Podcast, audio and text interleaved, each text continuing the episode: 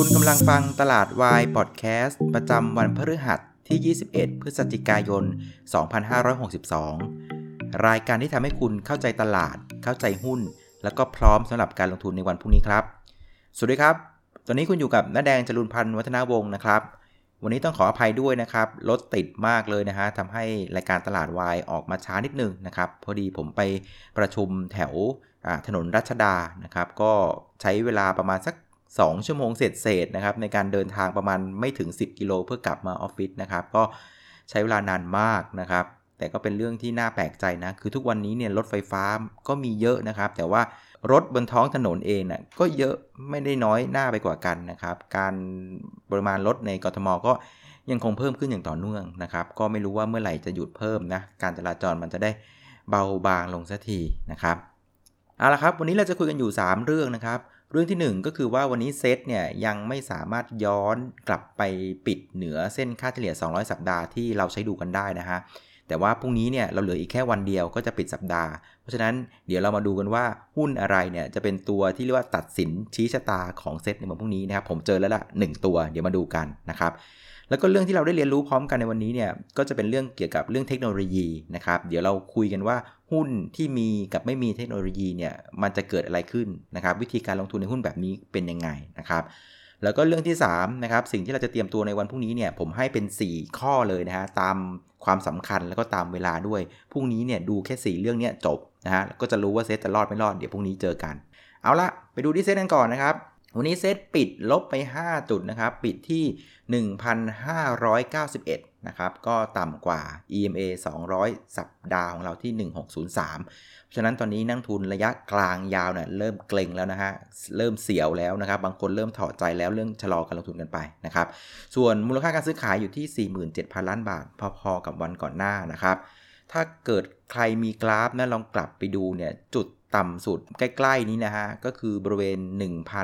1,579 นะครับ ตอนวันที่ 28 ตุลาคม แปลว่าวันนี้เนี่ยนะฮะเซตเนี่ยอยู่ห่างจากจุดโลใกล้สุดเนี่ยนะครับเพียงแค่ 12 จุดนั่นเอง ก็คือประมาณสัก 0.75%เท่านั้นนะครับ เพราะฉะนั้นระมัดระวังด้วยเข้าใกล้เข้าไปแล้วนะครับ คราวนี้ถ้าเกิดถามว่าใครเป็นคนพาตลาดลงนะครับ วันนี้เนี่ยผู้ร้ายชัดเจนเลยหนึ่งท่านนะครับ ก็คือตัวของกลุ่มสื่อสารนะครับ Advanced d e t a c t InTouch True นะครับก็ปรับตัวลดลง 3% 5% 2%แล้วก็ 1%ตามลำดับนะครับจับมัดรวมกันเนี่ยไอ้เจ้า 4 ตัวนี้กดตลาดไป 3 จุดนะครับก็เป็นผู้ร้ายสำหรับวันนี้นะฮะคราวนี้ตอนเช้าเนี่ยนะครับก็บอกก่อนว่าผู้ร้ายเนี่ยไม่ใช่สื่อสารนะคือตอนเช้าเนี่ยมันเป็นภาพที่ตลาดเนี่ยอารมณ์ค้างมาจากเมื่อคืนนะครับคือเมื่อคืนเนี่ยมันก็มีข่าวในลักษณะว่า การเจรจาสงครามการค้าเนี่ยอาจจะล่าช้าไปอีกนะครับ ตอนแรกคาดกันว่าจะคุยกันรู้เรื่องนะครับ ลงนามกันภายในวันที่ 15 ธันวานะครับ แต่ก็มีข่าวมาจากทางสหรัฐว่าโอ้สงสัยยังไม่ไม่ไม่ไม่น่าจะทัน ยังไม่ค่อยพอใจคุณทำเท่าไหร่นะครับ อาจจะลามปามข้ามไปจนถึงปีหน้า เพราะงั้นตอนเช้ามาเนี่ยตลาดหุ้นนะฮะเอเชียเนี่ย ปรับตัวลงกันประมาณเกือบเกือบหนึ่งเปอร์เซนต์เพราะงั้นตอนเช้าเนี่ยหน้าหุ้นที่เปิดมาเนี่ยมันถูกกระแทกด้วยหุ้น global play นะครับคือก็เซกันลงมาตามเพื่อนบ้านนะครับแต่ว่า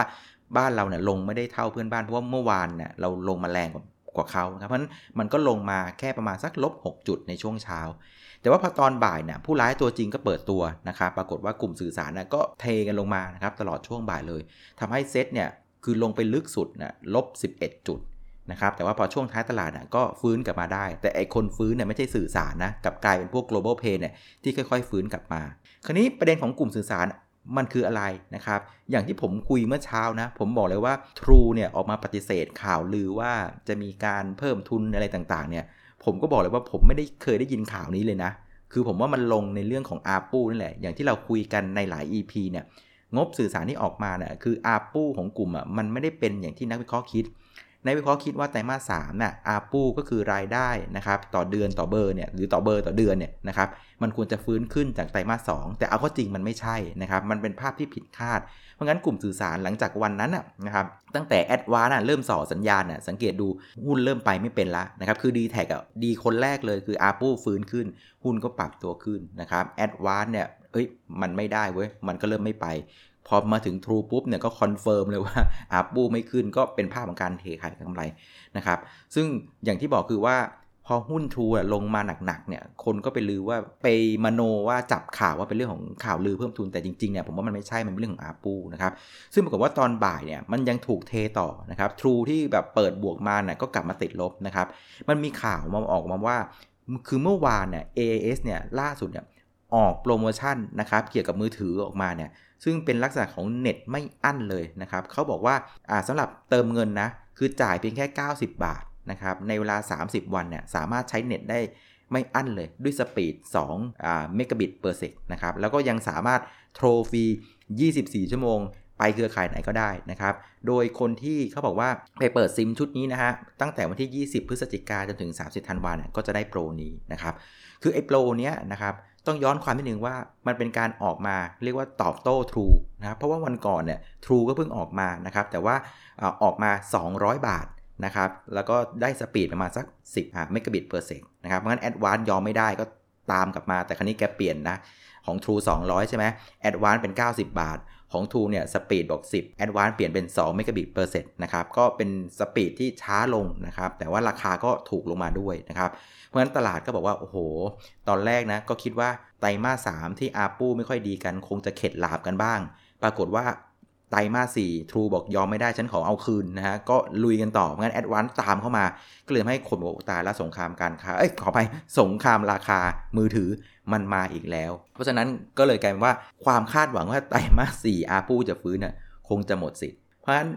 สิ่งที่ต้องรอถัดไปคือต้องดูเจ้าดีแท็นี่แหละ ว่าจะเอาไงต่อนะครับ ซึ่งผมว่านะคือวันนี้สังเกตดู d t แท็ลงหนักที่สุด เพราะคนรู้สึกว่า True เนี่ยราคาเริ่มสะท้อนกันตั้งแต่เมื่อวานละ แอดวานวันนี้ก็ลงค่อนข้างแรงประมาณ 3%แต่ d t แทยังไม่ได้เปิดฉาก เพราะฉะนั้นนักลงทุนก็บอกงั้นงั้นกูไม่รอ d t แทละกูขอขายแม่งก่อนเลยงั้น d t แทก็เลยแบบปรับตัวลงค่อนข้างแรงมาก คราวนี้เพราะงั้นวันพรุ่งนี้เนี่ยผมว่าสิ่งที่เราจะต้องตามนะ คือสำคัญเลยว่า d t แทจะเปิดหน้ายังไงนะครับคือถ้าผมว่าถ้าเป็นภาพบวกนะ อันนี้ในมุมผมเองนะ คือถ้า d t แทบอกว่านิ่งๆ ไม่สนใจ เพราะว่าถ้าเกิดว่าใครไปดู d t แทเมื่อไตรมาสที่3เนี่ยจริงๆ performance ที่ออกมาดีเนี่ยเกิดมาจากว่าเขาเป็นเน้นเรื่องรายเดือนมากกว่า เพราะเขามองว่าลูกค้ารายเดือนน่ะให้ margin ที่ดีกว่า ให้กำไรดีกว่า มีความเรียกว่า loyalty ที่ที่ที่ดีกว่ากับพวกที่เติมเงิน เพราะไอ้เติมเงินมันเป็นพวกภาษาอังกฤษเรียกว่า price sensitive คืออันไหนถูกอะกูไปนั่นนะครับ DTAC ก็เลยบอกว่าเฮ้ยไตรมาสที่แล้วก็บอกฉันเน้น postpaid ฉันไม่ไม่ไม่ไปเล่นสงครามราคาใคร performance ก็ออกมาดี เพราะงั้นผมว่าสิ่งที่เราจะต้องตามมากๆ คือพรุ่งนี้นะครับหรือมันลืนเนี้ยดีแท็เขาจะทำอะไร ผมว่าถ้าดีแท็นิ่งๆนะไม่ทำอะไรนะ ผมว่าตลาดจะตอบรับเชิงบวก แต่ถ้าเกิดว่าดีแท็อัดไปอีกหนึ่งปักนะครับขอตาม True ขอตามแอดวานนะผมว่าเสียวบอกเลยว่าเสียวนะครับ เพราะว่าอะไรเพราะว่าถ้าเกิดเราดูประเด็นย้อนไปเมื่อเช้านะจะเห็นว่ากลุ่ม global pay เนี่ย ที่จริงๆเนี่ยมันควรจะเซหนักเหมือนกับเพื่อนบ้านเมื่อเช้าเนี่ยกับลงไม่ไม่เยอะแล้วนะ คือ global pay เราเรียกว่ามันถูกจนไม่รู้จะถูกไงมันอิ่มละ แต่กลายเป็นว่าประเด็นใหม่ของตลาดวันนี้มันคือสงครามราคาฉากใหม่ของกลุ่มสื่อสาร เพราะฉะนั้นในมุมของผมนะพรุ่งนี้นะตัวที่จะกำหนดตลาดว่าตลาดจะย้อนกลับไปได้ หรือจะลงหลุดแบบเด็ดขาด 1579ที่เป็นของโลวันที่ 28 โลก่อนหน้านะสำคัญที่สุดคือ d t แท นะครับพวกนี้ d t แท็กสำคัญมาก เพราะงั้นถ้าเกิดว่าaction จาก d t แท็กออกมาในลักษณะว่าถ้าไม่ร่วมทำสงครามราคาด้วย ปล่อยให้ไอ้สองตัวเนี่ยมันเล่นไปเนี่ยผมว่าตลาดน่าจะดูดีขึ้น แต่ถ้าเกิดว่า d t แท็กบอกว่าขอลุยด้วยเนี่ยผมว่าโอกาสที่เซ็ตจะม้วนกลับไปปิดภาพ week สวยๆเนี่ยผมว่าแทบจะหมดสิทธิ์กันทีเดียวนะครับงั้นพรุ่งนี้เนี่ยตื่นมาเนี่ยสำคัญเลยนะฮะรอดู d t แท็ส่วนวันนี้ใครขายหุ้นนะครับให้เดานะครับผมว่าเพื่อนๆเดาถูก อันดับหนึ่งนะครับก็เป็นนักลงทุนสถาบันวันนี้ขายไป 3,315 ล้านบาทนะครับคือเมื่อวานขายพันเวันนี้เหยียบคันเร่งมิดเลยนะครับ3,003คงไม่ใช่ใครที่ไหนนะครับก็ขายกลุ่มสื่อสารค่อนข้างแน่ ช่วงก่อนสถาบันเข้ามาเล่นกลุ่มสื่อสารเยอะนะครับคาดว่า ARPU มันจะฟื้นนะตอนนั้นผมจำได้เลยนะ DTAC กับ Advanced เป็นเรียกว่าหุ้นเรียกว่าขวัญใจสถาบันเลยเพราะฉะนั้นวันนี้ผมว่าสถาบันลดน้ำหนักสื่อสารค่อนข้างชัดนะครับ แต่ยังดีนะฮะ ต่างชาติไม่เอากับเขาด้วยนะครับ วันนี้ต่างชาติซื้อเป็นวันที่ 2 ติดต่อกันแล้วนะฮะซื้ออีก 360 ล้านบาท ส่วนรายย่อยเรารับไปอ้วกแตกเลยนะครับ 2,327 ล้านบาทนะครับตลาดปิดที่ 1591มูลค่าการซื้อขายพอๆกับวันก่อนหน้านะครับเพราะฉะนั้นสิ่งที่เราได้เรียนรู้พร้อมกันในวันนี้นะผมว่าถ้าเราเนี่ยลงทุนนะครับในหุ้นที่เป็นคนใช้เทคโนโลยี นะครับไม่ได้สร้างเทคโนโลยีเอง ไม่ได้มี R&D ของตัวเอง ไม่ได้มีความพิเศษของ Product ตัวเองเนี่ยผมเชื่อว่าสงครามราคามันจะเกิดขึ้นอย่างต่อเนื่อง ซึ่งในเคสที่เราเห็นวันนี้คือกลุ่มสื่อสารเลยนะครับทุกวันนี้เนี่ยเราใช้มือถือเนี่ย Advanced d t a c to Move อะความรู้สึกของความแตกต่างของคุณภาพของเสียงของอินเทอร์เน็ตอะเอาเข้าจริงลึกๆจริง ๆ นะ มันก็ไม่ได้ต่างกันมาก โอเคแหละ บางพื้นที่ค่ายเนี่ยสัญญาณดีมาก อีกบางพื้นที่อีกค่ายหนึ่งก็ไม่ดี เพราะฉะนั้นจับมัดเบนๆกันเนี่ยมันก็เลยไม่เห็นความแตกต่างของเทคโนโลยีของคุณภาพของสินค้านะครับ เพราะฉะนั้นถ้าเราลงทุนในหุ้นลักษณะเนี้ยไอ้บริษัทเหล่านี้วิธีที่จะง่ายที่สุดในการแข่งขันกัน ก็คือใช้เรื่องของราคา นึกภาพง่ายๆนะครับ เวลาท่านไปซื้อเสื้อโหล แถวแถวประตูน้ำเนี่ยสองล้านเนี่ยเสื้อเหมือนกันเลยนะครับเอามาจากที่เดียวกัน วิธีขายได้ง่ายสุดคือให้ราคาที่ถูกกว่า คนก็จะเลือกซื้อแค่นั้นเอง เพราะงั้นถ้าเกิดเราลงทุนในหุ้นนะครับที่สินค้ามันไม่ได้แตกต่างกัน เป็นหุ้นที่เป็นคนใช้เทคโนโลยีไม่ได้สร้างเทคโนโลยีเนี่ยงั้นโอกาสที่เราจะเห็นการแข่งขันและราคาเนี่ยมันเกิดขึ้นตลอดเวลาค่อนข้างแน่นอน และผมค่อนข้างโคตรเชื่อเลยว่า ต่อให้ประมูล 5G มันเกิดขึ้นเนี่ยต่อให้ใบอนุญาตมันราคาเท่าไหร่อะประมูลไปเถอะสุดท้ายเนี่ยพอให้บริการ 5G ปุ๊บเนี่ยมันก็มาแข่งราคากันเหมือนเดิม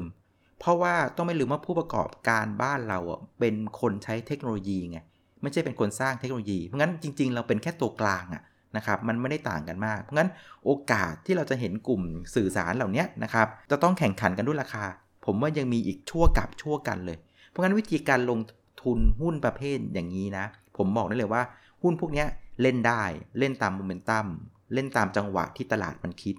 คืออย่างช่วงก่อนอะตลาดคิดว่าอาปูจะฟื้น เราก็ไปเล่นเก่งกำไรกับเขานะครับแต่เมื่อไรตลาดบอกเฮ้ยอาปูไม่ฟื้น เราก็ไม่ต้องไปเล่น คือไปเล่นตามโมเมนตัมลักษณะนี้ แต่ถ้าใช้ถือลงทุนยาวๆ5ปี10 ปีเนี่ยผมว่ายาก นั่นคุณลองเข้าไปดูสิ หุ้นกลุ่มพวกนี้นะ ไปดูรายชื่อผู้ถือหุ้นอะมีพวก VI ตัว top top ไหมผมว่าไม่เห็นนะอ่าส่วนใหญ่จะเหลือแต่พวกกองทุนที่เล่นแบบโมเมนตัมพยายามหาอัลฟาของ port แต่คนที่ถือ จริง ๆ ถือยาวๆ เพื่อ enjoy ไปกับ big cycle นะผมว่าหายากนะครับ เพราะงั้นเวลาเลือกลงทุนในในหุ้นเนี่ยผมว่าอาจจะมองกับว่าหุ้นตัวนั้นน่ะมี Product มีสินค้าอะไรที่แตกต่างกับเพื่อนหรือเปล่า มีความเหนือกว่าพิเศษกว่าหรือเปล่า อันนี้เป็น key สำคัญ ถ้าเกิดมีเนี่ยผมว่าหุ้นเหล่านี้สามารถลงทุนยาวๆได้ แต่ถ้าไม่มีเนี่ยคุณต้องระวังนะอาจจะเป็นลงทุนแบบระยะกรอบสั้นๆนะสั้นๆ กลางๆ แต่ลงยาวๆนะผมว่าลำบาก สำหรับพรุ่งนี้นะครับสิ่งที่ต้องติดตามนะครับ ตื่นมามีอยู่ 4 ข้อ อันที่1นนะครับ ดูก่อนเลยว่าประเด็นของเทรดบอลมีอะไรในเชิงบวกไหมมีอะไรเพิ่มเติมไหม ถ้ามีเชิงบวกนะครับ เราก็ไปเล่นหน้าหุ้น global pay ได้สบายๆ แต่ถ้าไม่มีอะไรหันมาดูข้อ 2 ข้อ2นะครับพยายามดูว่าพรุ่งนี้เนี่ยปฏิกิริยาของฝั่ง d t แทของฝั่งนักวิเคราะห์ที่ดูสื่อสารเขาพูดยังไงนะครับว่าเขาจะพูดว่า d t แทจะออกมาสู้หรือไม่สู้ อันนี้สำคัญ คือถ้า d t แทออกมาสู้ก็คือ เรียกว่าตัดราคาสู้กันเนี่ย ผมว่าเหนื่อยพวกเนี้ยเหนื่อย แต่ถ้าปฏิกิริยาดีแท็กออกมานิ่งๆ เงียบๆฉันสวยของฉันอยู่แล้วใช่ไหมเข้ามายุ่งอาปูแต่มาที่แล้วของฉันดีทำไมฉันต้องลงมาเกือกกลัวกับพวกเธอ ถ้าเป็นอย่างเงี้ยผมว่าตลาดยังดูโอเคอยู่นะครับยังพอมีลุ้น จากนั้นดูตอนสัก 11โมง11โมงครึ่งเนี่ยคันนี้ดูต่อนะครับว่าหุ้นใหญ่ๆเนี่ยมันเลือกทางไหน คือถ้าหุ้นใหญ่ๆเนี่ยเลือกทางขึ้นเนี่ยผมว่าพวกเนี้ย ยังพอหายใจได้ แต่ถ้า 11 โมงแล้วเนี่ยหุ้นใหญ่ ๆ ยังไม่เลือกขึ้น กลุ่มโรงไฟฟ้าไม่ช่วยมาดันตลาดเนี่ย ผมว่าโอกาสปิดสัปดาห์ที่ต่ำกว่า 1603 มีความเป็นไปได้สูง ซึ่งต้องระมัดระวังด้วยนะครับ มีเพื่อนถามผมว่า เอ๊ะ พี่แดง ไอเส้นค่าเฉลี่ย 200 week เนี่ย ผมเป็นนักลงทุนระยะสั้นนะผมต้องดูไหมนะครับ ผมตอบได้เลยต้องดูนะครับ คือพูดง่ายๆ คือถ้า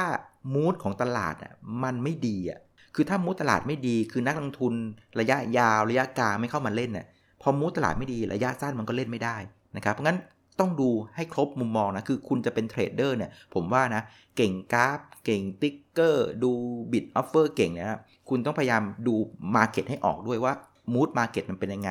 พื้นฐานตอนนี้ตลาดเล่นอะไร sector ไหนกำลังมา แล้วเอา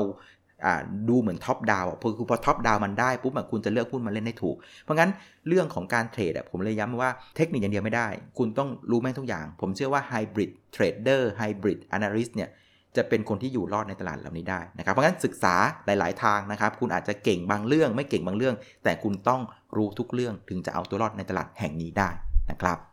เอาละสุดท้ายนะครับก็ขอบคุณนะครับเพื่อน ๆ ทุกคนที่ติดตามนะครับ วันนี้ผมไป